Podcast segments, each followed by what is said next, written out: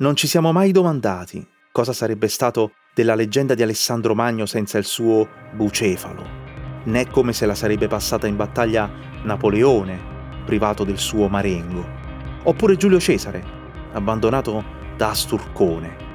Di vedere gli Achei vittoriosi a Troia senza il cavallo di legno, ovviamente non se ne parla proprio. Ce n'era uno anche tra gli dei, sull'Olimpo, quel Pegaso alato, lo stallone bianco di Zeus, nato dal sangue versato di Medusa. Balio era l'amico dalle zampe veloci del piè veloce Achille. Era stato generato dal vento Zefiro e dall'arpia Podarge. Aveva il dono della parola come Xanto, che predisse al suo padrone una morte imminente. Insieme, Balio e Xanto furono alla guida del cocchio che fece scempio del carattere di Ettore. Quanto a Caligola, i romani colsero la sua follia dal fatto che volesse nominare console il suo incitatus. I cinquantenni sanno che Furia era cavallo del West. Per i ventenni, non scherziamo. Quel ruolo appartiene a Spirit. Raramente si è visto Tex senza dinamite o Zorro sfuggire alla cattura senza tornado. E quando Sergio Leone incontrò Bernardo Bertolucci alla prima del buono, il brutto e il cattivo, gli domandò perché ti piacciono i miei film? E quello rispose mi piace come riprendi il culo dei cavalli. Gli altri registi scelgono il profilo. Benissimo, si sentì dire. Allora ti farò scrivere il prossimo. Ma nessuno, nessuno è mai diventato un modo di dire come accadde al puledro di Tenerani e Romanella 163 cm al Garrese, con un passaggio di cinghia di 185.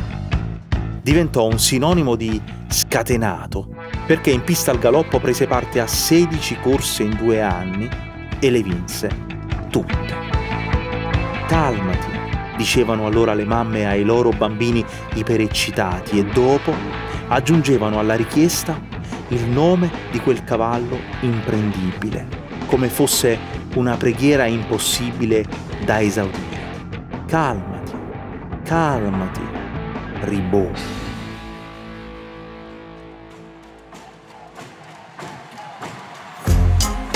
Io sono Angelo Carotenuto.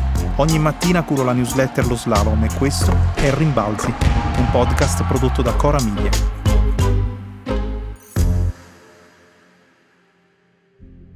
Nella cultura dei nativi d'America la scelta di un nome metteva addosso alla persona che lo portava una specie di segno del fato. Era la prima grossa responsabilità di un genitore. Dopo, più banalmente tra noi, i nomi delle donne e degli uomini hanno preso a ripetersi, tutti uguali. Nel mondo dei cavalli è proibito. Si nasce unico e si resta unico. Non c'è ripetizione. Al massimo, dopo la morte di un predecessore, si può procedere con la numerazione come nel caso dei re. Gli allevatori sono allora i più grandi consultatori di dizionari, di testi greci e latini, altri sfogliano la Bibbia, qualcuno inventa un nome a tavolino, accosta sillabe o suoni senza significato. Don Chisciotte impiegò quattro giorni per darne uno al suo, che era bruttarello, di scarsa qualità, un ronzino, senza pedigree, magro, piccolo, ma aveva ai suoi occhi un gran valore. Veniva prima di tutti. Ante. Ecco allora, ronzinante. Anche Ribot era nato piccolo, un baio stortignaccolo, a Newmarket, in Inghilterra, dove la mamma era stata mandata a partorire nel febbraio del 1952. Quelli della scuderia Razza Dormello Olgiata di Dormelletto vicino Novara Scelsero allora per lui il nome di un pittore francese, un acquarellista di scene storiche, composizioni religiose, nature morte. Il suo primo lavoro era stato dipingere le insegne dei negozi. Ribot, il pittore, rifaceva i bordi a una gelateria, come Cardone nella banda degli onesti. Alcune delle opere, compreso un autoritratto, sono esposte al Museo d'Orsay ma quando oggi si pronuncia quel nome, nove volte su dieci è per dire del cavallo. La sua genealogia non era regale, è piccolo e mogio, disse di lui Enrico Camici, il fantino che lo avrebbe accompagnato sui traguardi più prestigiosi, sempre davanti a tutti. Un cavallino senza peso, lo giudicò Federico Tesio, il suo allevatore, uno dei più grandi di sempre, soprannome il Leonardo da Vinci dell'Ippica. Fu tra i primi a cogliere l'importanza della trasmissione genetica per linea maschile nella riproduzione tra i cavalli da corsa. Un uomo coltissimo, era diventato senatore. Perse la vista. Morì due mesi prima del debutto di Ribot. Non gli stava simpatico quel cavallino, perché trovava lunatica già sua madre Romanella, che soffriva di formelle. Aveva cioè i sovraossi alle parti laterali anteriori del pastorale della corona, ai piedi. Eppure Ribot volava. Camici disse, quando galoppa Ribot mi pare di stare in poltrona. Ha vinto a San Siro, due volte a Longchamp, una volta ad Ascot, i più classici tra gli ippodromi d'Europa. Tra le grandi corse ha mancato solo il derby, perché il regolamento dell'epoca prevedeva che andasse iscritta la fattrice gravida e invece non diedero credito all'ingovernabile Romanella. Non era assai così docile nemmeno lui, eh? Marcello, l'artiere che lo curava a Milano, giudicava Ribot irrequieto e ribelle perché più intelligente degli altri cavalli coetanei. Era un seminatore di zizzania c'era un solo modo di calmarlo, mettergli nei paraggi il suo amico silenzioso e fedele, il dirimpettaio del box. Si chiamava Magistris e restava immobile a fissarlo, senza reagire, ogni volta che quello accennava a qualche nervosismo. Era il solo che avesse il potere di placarlo. Era il suo compagno d'allenamento, il suo gregario riservato, timido, serio. Si salutavano ogni mattina con un nitrito e insieme salirono per la prima volta su un aereo, con la testa incappucciata secondo la legge e un casco con una calotta protettiva in acciaio e gomma. Magistris al portellone urtò la testa contro lo stipite superiore, una, due volte, tre, e sempre tornava indietro, mortificato per non farcela. Ribò, fumantino, perse la pazienza. Salì sulla passerella, abbassò la testa, varcò la soglia e si voltò verso il suo amico con un nitrito. Diamine, si fa così. E allora anche Magistris passò. Ribò aveva tre anni quando vinse per la prima volta l'Arc de Triomphe, la più importante corsa di galoppa al mondo, contro i migliori purosangue, francesi, inglesi, irlandesi. Ribot si presentò sulla scena parigina con il suo corpo così privo di armonia, il torace stretto ma dalla grande capacità polmonare. Era brutto a vedersi, ma implacabile.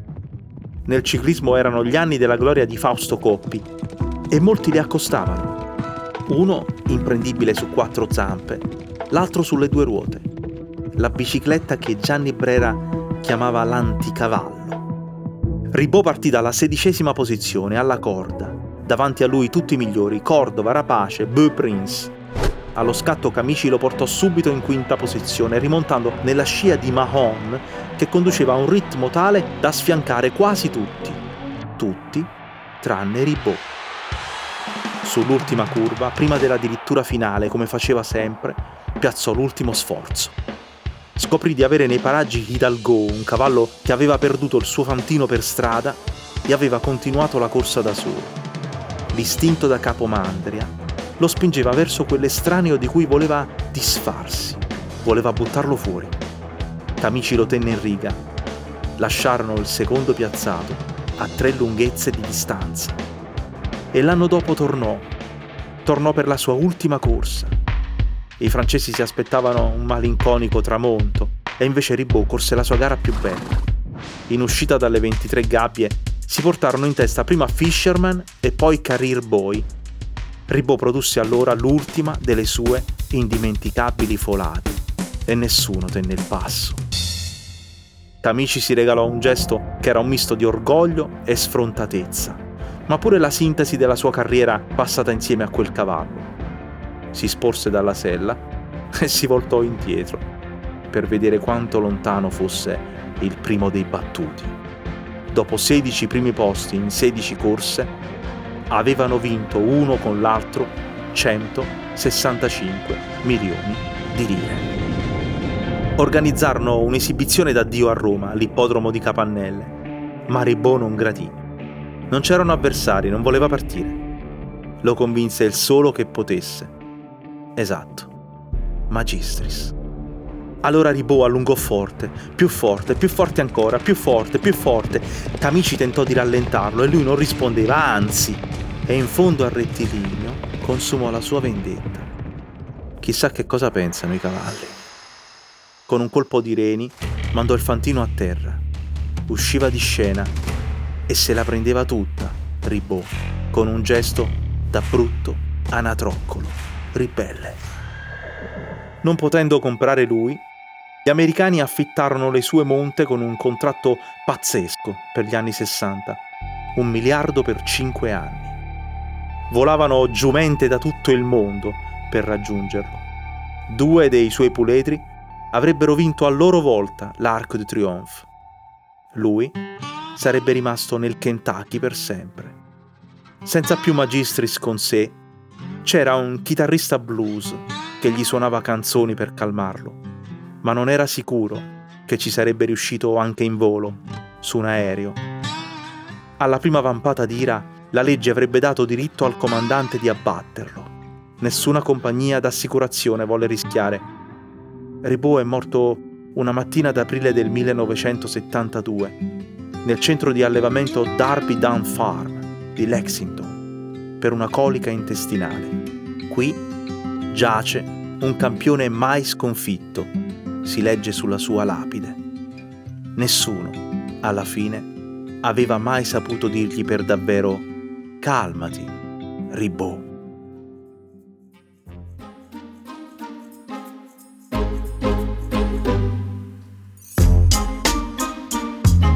Rimbalzi è un podcast di Angelo Carotenuto prodotto da Cora Media. La cura editoriale è di Francesca Milano. La producer è Monica De Benedictis. La post-produzione e il sound design sono di Filippo Mainardi. La supervisione del suono e della musica è di Luca Micheli.